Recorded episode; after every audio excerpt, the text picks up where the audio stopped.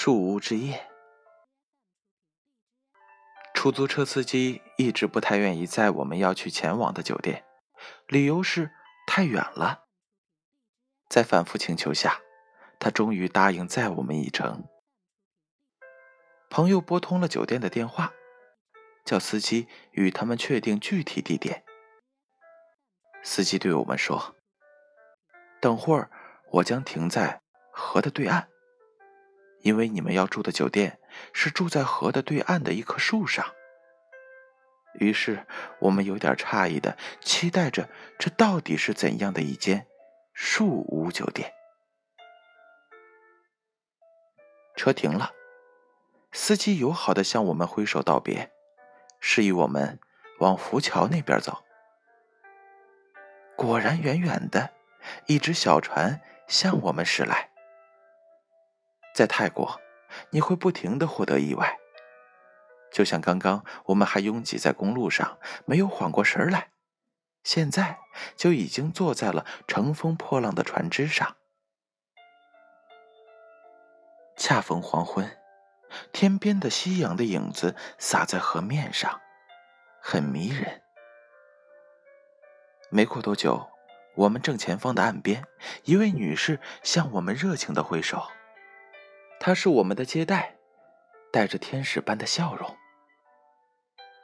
靠岸后，我们顺着起伏的木桥向树屋走去。果然是曾在电影当中看到的那一种富有层次感，又与大自然完美的融合。服务员为我们送来了2杯紫色的冰水，大概是黑加仑之类的，然后把我们送到了一个同样木质的小屋里，里面有一台小冰箱。他告诉我们，这里的冰淇淋和水是免费提供的。顺着一条长廊来到了我们的房间，我留意到门前栅栏上放置的几块石头。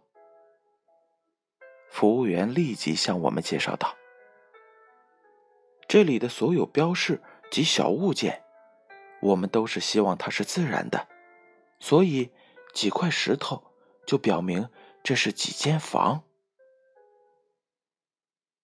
推开木质的滑门，非常宽敞整洁的房间，开放式的卫浴。拉开窗帘就是前台，合上窗帘又像是置身于热带丛林。这种与大自然零距离接触的感觉让人觉得放松。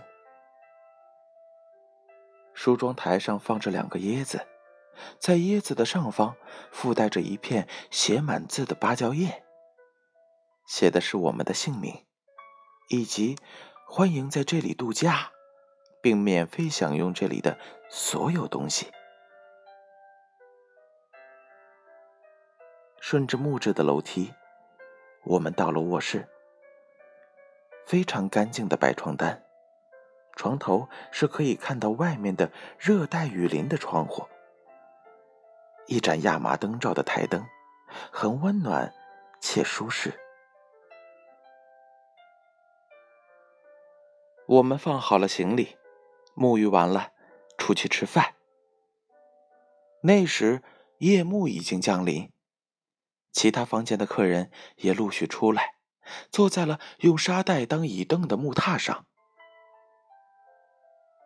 我们点了店里的一些推荐餐品，当然也是一如既往的奇怪味道，比如在菠萝上放一坨有一点麻辣味的肉酱，有3种颜色的甜辣椒，配有虾仁、芒果饭。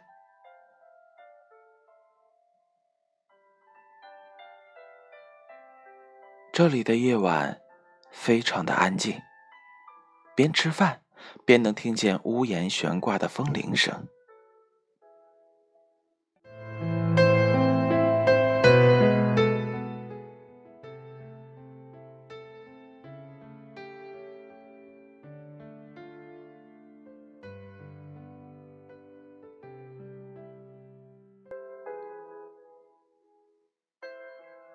第2天醒来时，大概是上午7点了。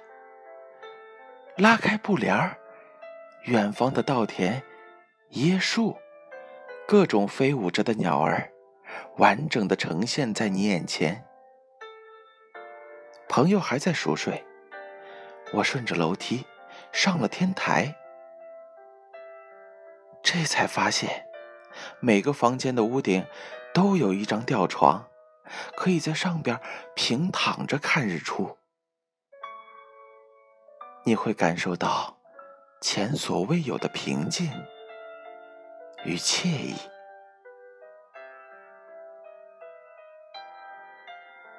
在这样的地方与情景下醒来的早晨，你会感觉特别奢侈，然后你会意识到平日的粗糙。